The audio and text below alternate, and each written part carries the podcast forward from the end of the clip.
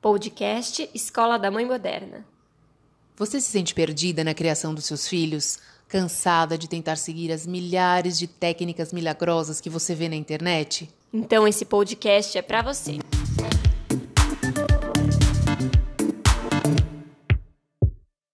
Olá, eu sou a Bárbara Catarina, psicóloga infantil e familiar, e esse é o episódio 53 do nosso podcast. E hoje o nosso tema é inspirado em uma pergunta de uma ouvinte super querida para a gente falar um pouco sobre filhos únicos. Oi, Tati, e aí? Me conta um pouquinho como é que veio essa inspiração dessa pergunta, para que a gente possa aquecer os motores. Oi. Então, Bárbara, fiquei super feliz com essa com essa solicitação, porque eu acho que é um dilema de muitas mães hoje em dia, né? Que a gente vive numa geração aí de filhos únicos. Então é o seguinte, qual que é o dilema dela, vamos dizer assim?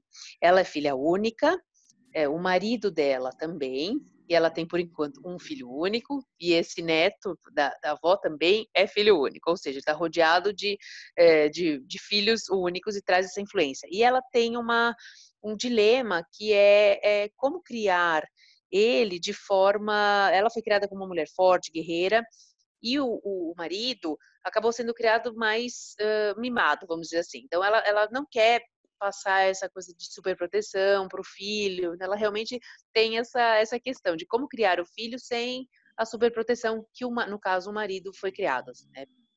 Então ela é uma trouxe isso pra fantástica, gente. Ótimo. Eu acho que é um tema muito legal. A gente nunca falou sobre filhos únicos, até porque não é uma coisa que a gente pensa muito, né, Tati? Porque nós não fomos filhas únicas, então é uma referência que a gente não tem, mas ao mesmo tempo eu recebo muitas famílias que têm filhos únicos. E é um dilema, é uma dúvida, é uma preocupação, e eu percebo que é uma tendência dessa nova geração de optar por filhos únicos por vários motivos. Um, porque é, filho a gente sabe que tem um custo financeiro alto, não só financeiro, mas de energia. E muitos querem dar o melhor que eles podem, e eles consideram que o melhor que eles podem dar é para um filho só. E que dois talvez não daria é, também. E aí, o que eu queria pensar, eu e a Tati, como nós não somos filhas únicas, a gente pediu para uma super querida amiga aqui do nosso projeto, que é a Paloma, que é a nossa fotógrafa aí, que nos ajuda nos eventos, ela é ótima e ela é filha única. A gente mandou algumas perguntinhas para elas, para elas não, para ela, é, para que ela possa responder e a gente vai dialogar sobre esse assunto. Então, você que, tá, que está nos ouvindo, que é filho único também, eu quero saber se você se identifica com a resposta dela, quero que você compartilhe também, porque a nossa ideia é discutir e pensar em alternativas para que a gente possa ajudar as crianças, que é uma nova realidade, é um, uma nova tendência, para que a gente possa conduzir da melhor maneira possível esse papel. Ai, legal, vai ser realmente é, enriquecedor, né? É isso que você falou, a gente não tem essa referência, mas eu tenho algumas umas observações em relação a isso, que assim, quando eu, eu tive o primeiro filho, eu tinha certeza que, assim, acontece, acontecesse o que fosse, vamos dizer assim, eu ia tentar um segundo filho justamente porque eu não queria que não queria ter um filho só, um filho único, que na minha visão é uma carga muito pesada. Vamos até ver o que a Paloma vai trazer assim para gente, mas no meu ponto de vista, é, talvez assim pelo, pelo fato de eu sou filha adotiva, né? Todo mundo uhum. sabe que aqui quem acompanha a gente, porque eu sempre falo, mas eu tenho uma irmã que também é adotiva, mas mesmo assim essa relação é um pouco diferente, porque o filho adotivo é o filho único, tem uma história única, então é engraçado isso. Eu tinha sempre essa essa questão de, de se eu tivesse filhos, eu queria ter mais, mais de um, assim, justamente para enfim, para que não ficasse sozinho um dia ou algo assim, ou que não tivesse esse medo de, do, da solidão, de, né, que eu tinha muito isso, trazia muito isso. Então essa era uma referência. E é, a gente vai entrar depois no assunto até no dilema né, da, da, nossa ouvinte, mas também só trazer uma outra referência de uma amiga que eu estava conversando ontem, é, por coincidência, falando sobre esse momento de homeschooling, como é que está sendo e tal. Ela tem uma única filha e aí ela estava dizendo, a menina, ela tem sete anos, né? A filha da minha amiga. E ela estava falando o quanto ela, ela é muito exigente, essa minha amiga, que, que é para a filha que a filha tem que fazer, porque a filha é inteligente, a filha sabe, ela está trabalhando fora. E a menina tem que fazer sozinha os exercícios, e é ali ela está justamente criando uma filha guerreira, sabe? Assim uhum. como assim como a, a, nossa ouvinte foi foi criada. Então é possível sim, aí depende, né, muito do perfil e tal, que a gente vai discutir ao longo do, do episódio agora. Com certeza. É, antes da gente começar a passar uh, as respostas da Paloma, é, eu queria fazer um adendo que é importante sobre isso que você falou, Tati. É, ser forte, ser mimado ou qualquer outro adjetivo que a gente pensa não está relacionado à quantidade de filhos e irmãos que você tem. Acho que isso é para tranquilizar a mãe que optou por ter um filho ou a mãe que optou por ter dez tá? A questão é muito a forma como a gente vai conduzir a educação, é muito como a gente enxerga o mundo, como a gente quer que as coisas funcionam. Então, o ser mimado ou não, não quer dizer que está 100% associado ao filho único. A gente tem um pouco esse mito, porque, sim, existem muitos filhos únicos que são mimados, mas não é por conta só porque é filho único. Acho que tem sim um fator que corrobora aí para isso, mas a gente também não pode deixar esse estigma dos filhos únicos, porque não é real, 100% real. Eles têm outras cobranças que talvez é, quem não é filho único e que tem irmãos nunca passou. E a gente quer trazer exatamente essa reflexão. Então, se você tem irmãos e não passou por essa experiência, vamos aprender e escutar o que os filhos únicos têm para dizer para a gente, né, Tati? Vamos lá? Isso aí, vamos. Tô curiosa. A primeira pergunta que a gente fez para Paloma foi quais as vantagens de ser filho único? Vamos ver o que, que ela respondeu. As vantagens de ser filho único. Eu acho que o filho único ele amadurece mais rápido, né? Porque quando você é filha única, que era o meu caso, você geralmente está no meio dos adultos o tempo todo, né? No meu caso, é, eu era a única criança da família por muito tempo, porque as minhas primas é, tinham oito anos de diferença para cima, né, mais velhas. Então, quando eu tinha cinco, elas já eram adolescentes. E aí, depois de mim, veio uma prima é, que é oito anos mais nova. Então, quando eu tinha dez, eu era criança, ela ainda era um bebê. E aí, na sequência, eu virei adolescente e ela se tornou de novo a única criança na família. Então, uma vantagem é a questão de que você amadurece mais rápido, né? Porque você vive muito no meio dos adultos. É, e aí as outras vantagens que são mais óbvias, né? Aquela coisa do filho único ser mais mimado, de que tudo é para você. Né? No meu caso, eu era a única sobrinha, a única neta, tanto por parte de pai quanto por parte de mãe. Então, as vantagens mais óbvias de que todos os presentes de Natal são seus, a festa de aniversário é só sua e assim por diante. Então, é gostoso, sabe, ser filho único, por um lado, tem todas essas vantagens e é, o, os pais, né, o casal, a mãe, enfim, que decidem ter um filho só, geralmente eles vão dar tudo do bom e do melhor para aquele filho, né? Então, filho único, ele vai conseguir estudar numa escola legal, ele vai conseguir fazer inglês, natação, balé, porque ele não precisa dividir a vida com outro irmão, né, com outra pessoa. Então, acho que essas são as principais vantagens. Olha só que interessante. Olha só que interessante. É, ela trouxe como vantagem o ser mimada. Olha só. É, tá vendo? Vamos é comentar. é a visão dela, né? Exatamente. Então, uma coisa é a visão da mãe, da preocupação de não mimar, é. mas ela, né, filho, ela, né? como ela sentiu ela na visão de filha, ela trouxe essa, essa característica, porque realmente, a gente parar para pensar, analisar friamente, a gente, como filha, é gostoso, né? Você ser mimado uhum. também, né? É gostoso você ter tudo para você, você ter ali, é, ser o centro das atenções, né? Eu acho que, como filho, isso é legal. Eu não sei o reflexo disso é, depois na vida adulta, né? Não sei se ela vai trazer isso, mas que é uma questão, né? Porque quem já Sim. trabalhou com pessoas com esse perfil, eu já trabalhei com pessoas assim, é, jovens, né, inclusive millennials, que tem, que é mais uma questão que tem, né, que aí a gente abre uma outra janela, mas é, que, que é isso, que daí acreditam que tudo gira em torno deles, né, nesse Exato. sentido. Então tem essa, esse lado também da, da, pessoa se frustrar muito quando chega numa realidade e vê que o mundo não gira hum, ao seu redor.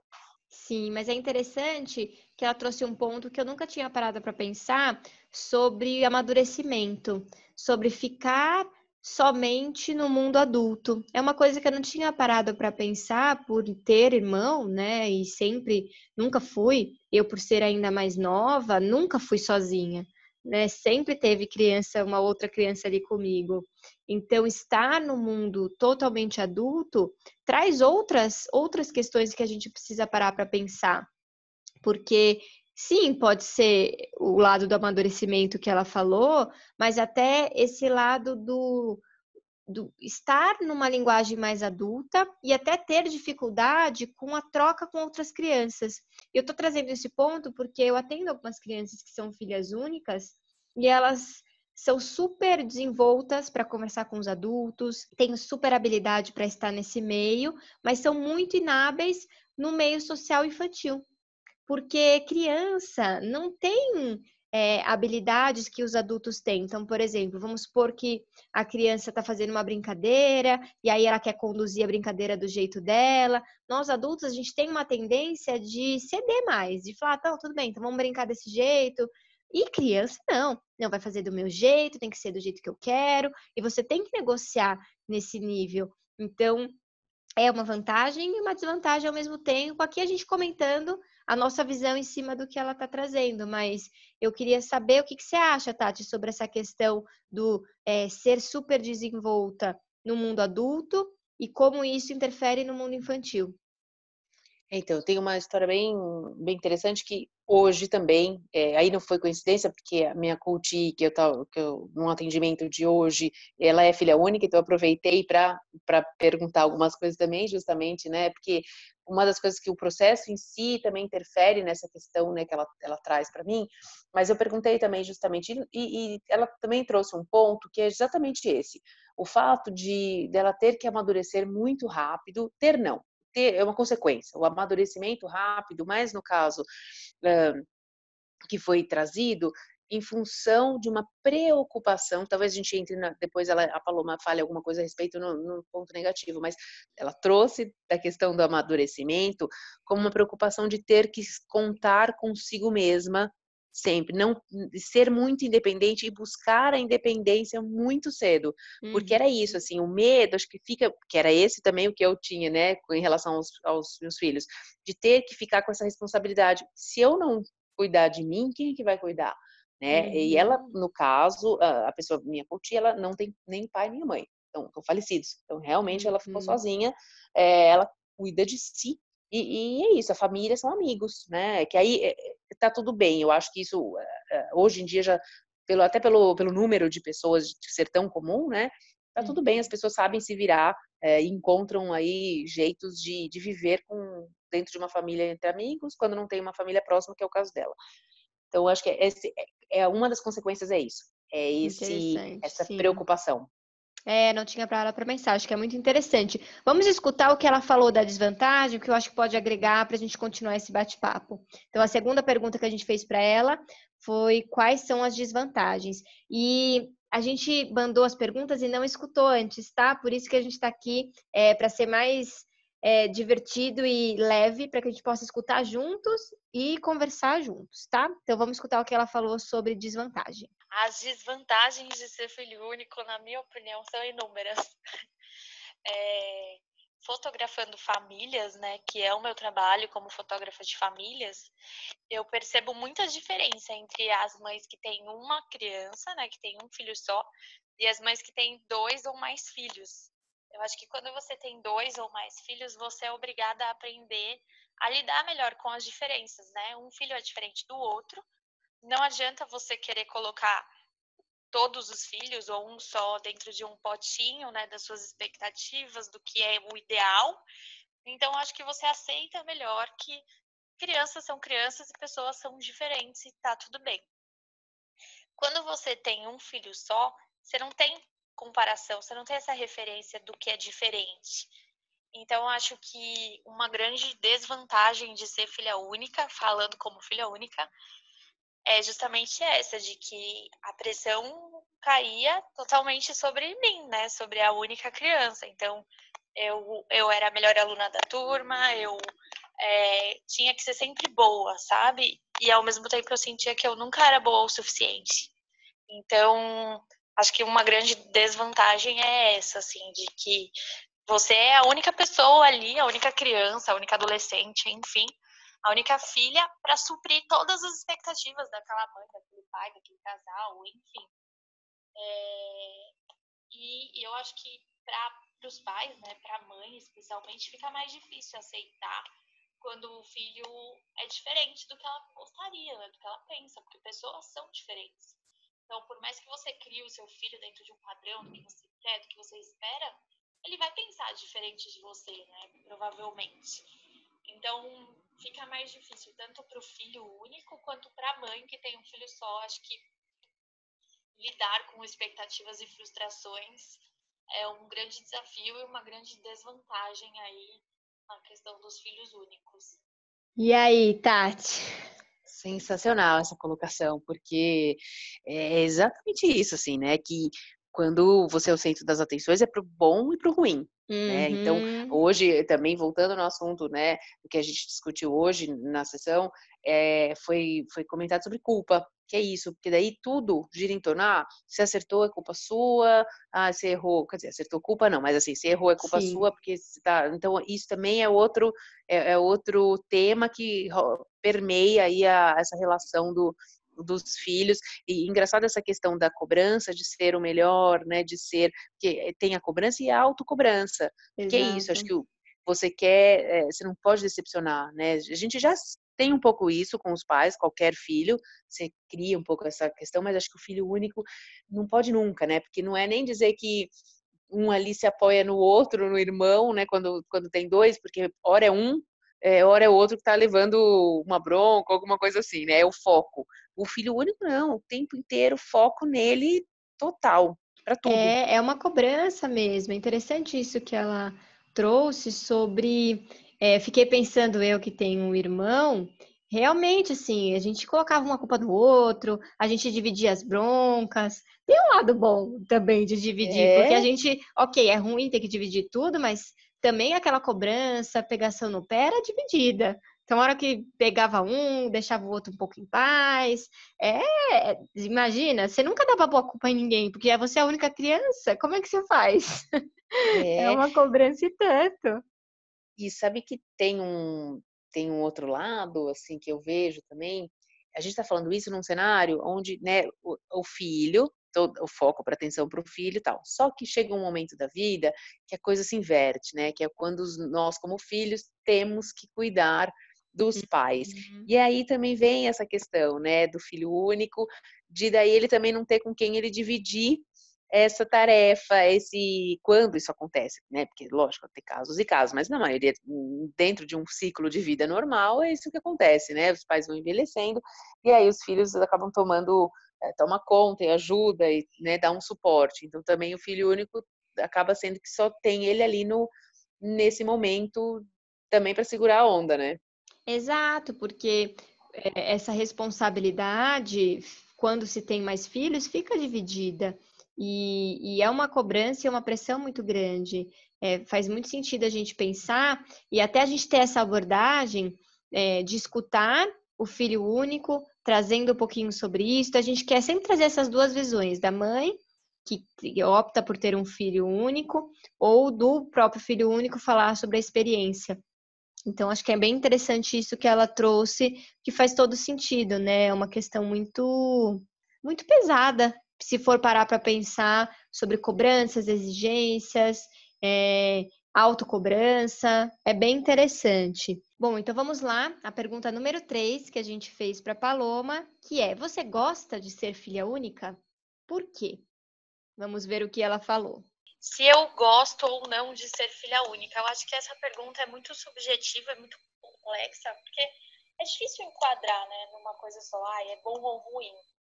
É, ser filho único tem vantagens e tem desvantagens. Então, tem época que as vantagens são maiores, que, nossa, eu amo ser filha única época que as desvantagens são maiores e eu daria tudo para ter um irmão para dividir aquilo, sabe? Então, é bem relativo, mas eu acho que no fim das contas, ter mais de um filho é mais positivo. é, porque justamente por isso, pela questão das diferenças, é, e conforme você vai crescendo, né, você fica adulta e tal, de seus pais estão mais velhos, eu acho que ter um irmão ou mais de um irmão para dividir as responsabilidades, as coisas boas também, eu acho que é legal. Acho que deve ser mais legal do que ser filha única. Então, em, em algumas épocas eu gosto, em outras não. É, mas eu acho que é mais ou menos por aí. Olha só, Tati, ela trouxe exatamente aquilo que a gente acabou de comentar sobre dividir responsabilidade, é. né?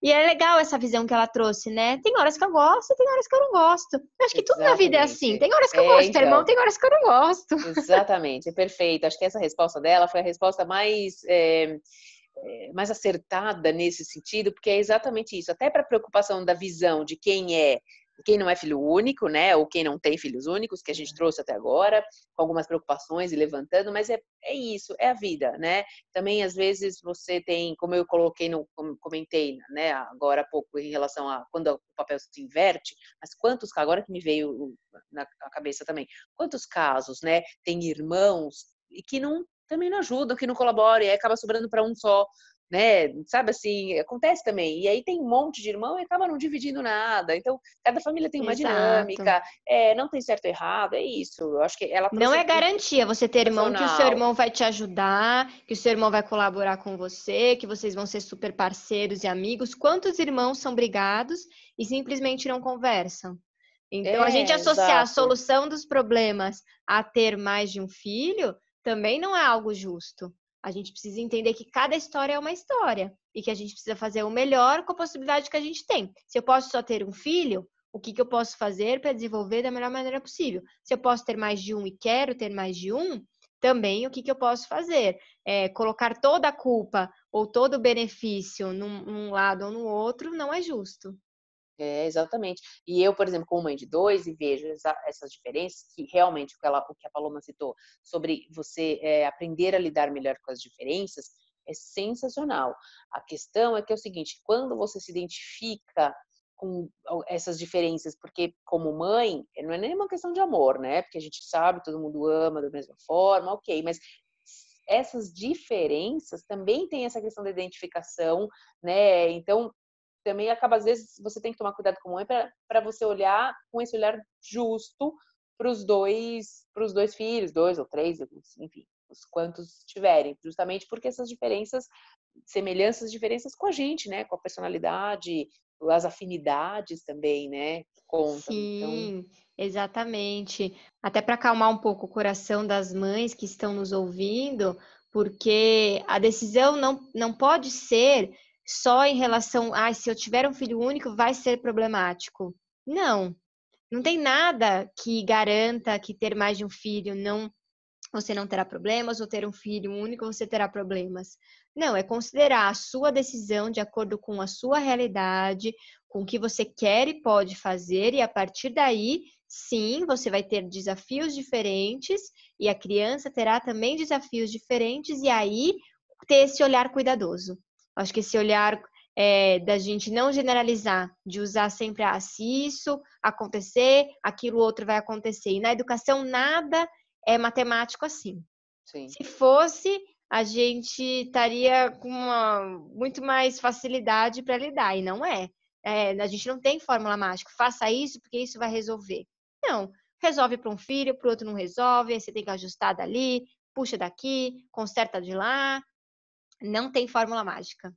É, é, e eu acho que o grande segredo para isso, até falando um pouquinho, né, do, do, nosso, desse pedido, da solicitação, da angústia aí, né, da, da nossa ouvinte, é, que é, é um pouco esse olhar, justamente, e essa preocupação que ela tem já é um grande passo, que é a consciência daquilo que ela é, não quer, né? Então isso é muito importante, porque de que maneira ela busca essa referência Uh, bom, eu não quero que, que, seja, não quero ser superprotetora. Então, ela já tem esse, eh, tem, tendo isso como uma, uma referência do que ela, né, para buscar a forma de educar, a maneira já é mais fácil, porque às vezes se você não tem essa consciência, ah, é meu filho único, é meu querido, eu tenho que proteger, eu tenho realmente, porque eu não, eu, esse vai passar esse momento, então eu vou fazer tudo que ele quer.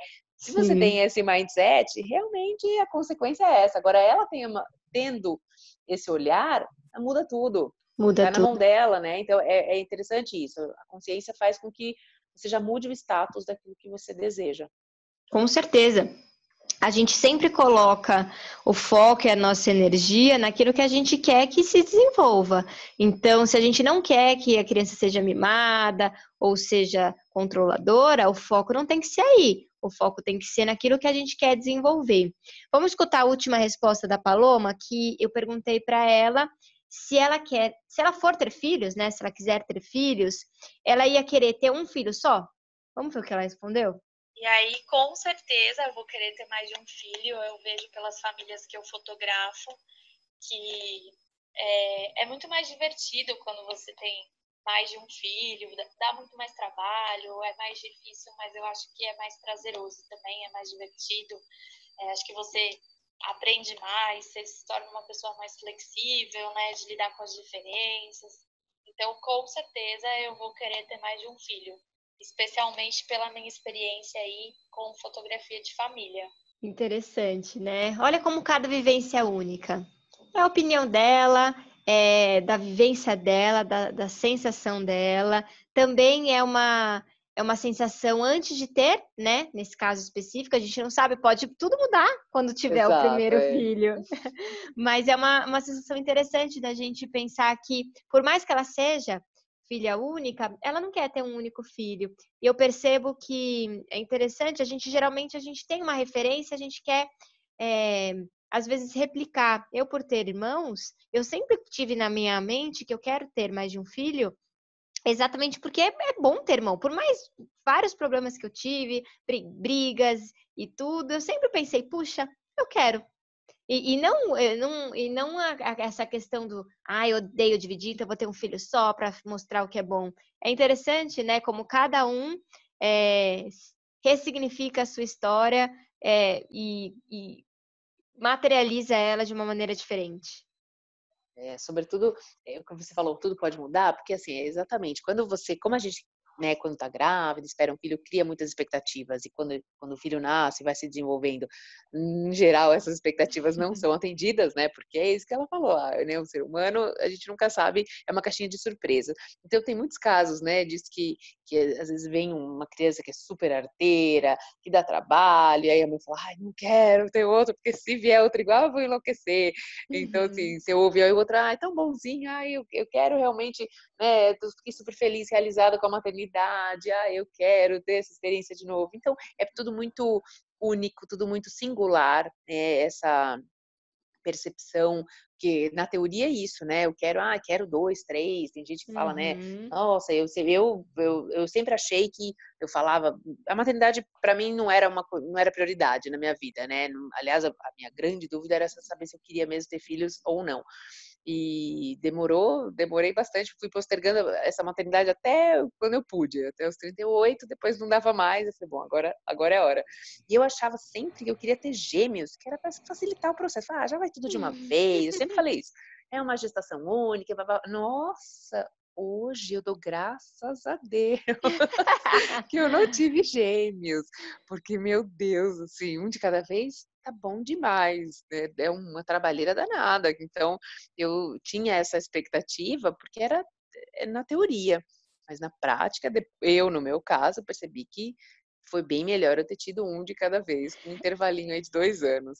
É, a gente é, só vai sentir na hora que a coisa acontecer. Uhum. Então, qual que foi o nosso objetivo com esse bate-papo de hoje? É trazer reflexões, trazer leveza, é fazer com que vocês, mães que estão ouvindo, entendam que não é isso que vai definir a personalidade ou é, o que vai acontecer em relação à cobrança, autocobrança, e todos esses aspectos que a gente discutiu hoje não está relacionado ao fato de ter um ou dois filhos, mas sim a como nós vamos conduzir essa situação. Não podemos negar que tem diferença é, em relação a ter um filho, dois, três ou quatro. Mas o que a gente precisa entender é que considerando essa realidade, o que eu posso fazer para oferecer o melhor que eu posso dentro da possibilidade que eu tenho. Porque, por exemplo, a gente pode até é, falar sobre isso num próximo episódio, sobre os filhos, quando se tem mais de um filho, é, sobre o filho caçula, porque muitas, muitas pessoas falam sobre o filho caçula mimado, sobre também os estereótipos do filho caçula, os estereótipos do filho mais velho, os estereótipos do filho do meio.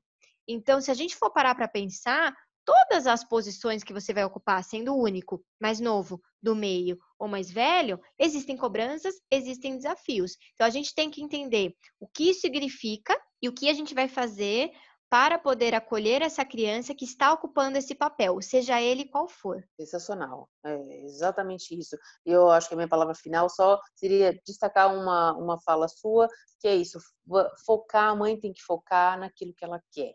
É, não adianta tem medo, tem, a gente tem muitos medos e receios de que o filho desande, que dê errado, que seja isso, que seja aquilo, ok. Então, isso não vai resolver. Foca naquilo que quer para a gente justamente correr atrás e criar todos os caminhos necessários, usando as ferramentas, que hoje tem milhões de ferramentas disponíveis, com tudo, educação, internet, com, né, com uh, N coisas, mas focar naquilo que a gente quer para o filho. Então vamos ficando por aqui. Espero que vocês tenham gostado, que nós tenhamos ajudado uh, um pouco com trazendo um pouco de clareza, de alguns insights, né, para essa questão tão delicada. E mandem sugestões, opiniões, conecte-se com a gente através das redes sociais, arroba Escola da Mãe Moderna, e até o próximo episódio.